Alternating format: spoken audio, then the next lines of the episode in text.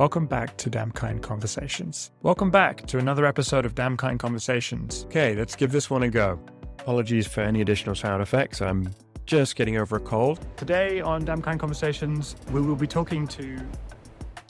So, hi everyone. Welcome back to Dam Kind. With a short break from our regular interview series of publishing a, an interview every couple of weeks. So good to meet you. Thank you so much for agreeing to do this. I really appreciate it.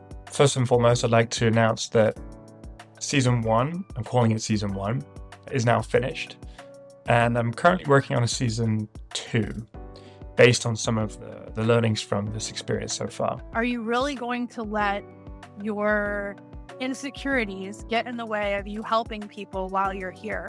I want to say thank you to the guests that have participated in this fledgling project thus far. I'm Heather Lefevre. My name is Catherine Brooks. My full name is Neil Schomburg Stevens. So, my name is Oran. My name is Bonnie Wan. I'm extremely grateful for the unique perspectives that you've brought and the absolute vulnerability that you've brought to the, the conversation.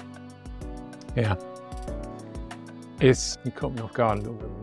I had multiple fibroids, and this very delicate doctor told me that my uterus looked like a, a cauliflower.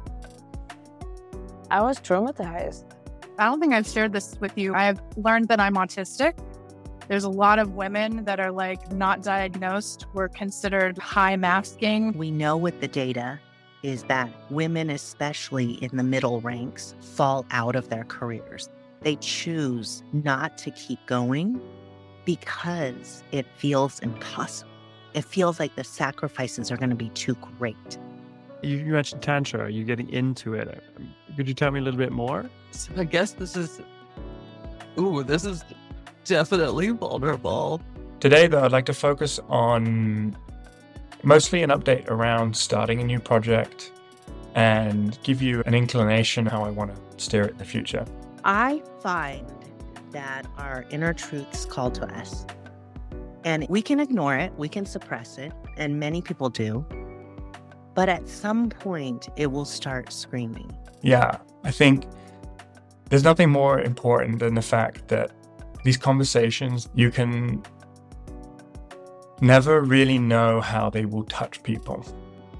And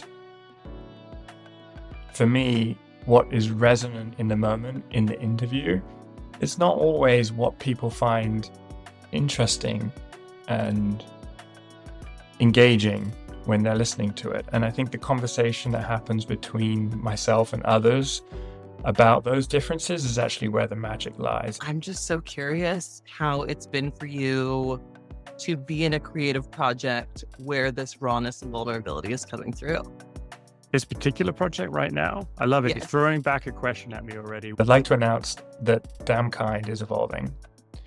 Up and coming interviews will continue to grace podcast platforms, but I'm going to take a YouTube first approach. Think of it as a expanded universe for these conversations where I can include videos like the one I'm sharing right now. Could be more creative, could be more reflective, could be slightly behind the scenes, just gives me a bit more room. So I started applying to some jobs, but the process was quite just demoralizing because as a human, you look at the bullet points that you don't fulfill rather than the bullet points that you are. it just happens when you look at a job description. You can't help it unless you're the most confident person in the world. Anyways, I applied to a few jobs, but then I realized this is really not serving me. I'm actually veering away from my proposition. As I gear up to season two, I'm excited to dive deeper into the lessons I've learned from previous guests. So there will be a separate reflection on that.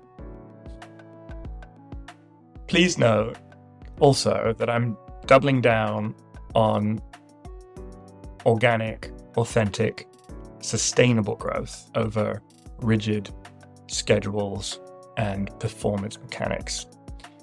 So I don't wish to post all the time. I also have a life, I have work, I have responsibility, and I do this project to feed and nourish myself and hopefully others along the way. So for me, ultimately, I'm not going to just post on Tuesday because I think it will perform well.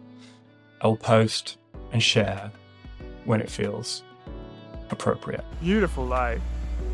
So for me, finding joy, it'd be in the leaves, you can smell the, the, the freshness of the air, all those good stuff. It's all free, and that's all you need to do. It's just like breathe it in, and you're good. Good for the song. Thank you, Neil. So please, yeah, on a final note, please join me on this channel on YouTube for a broader range of content.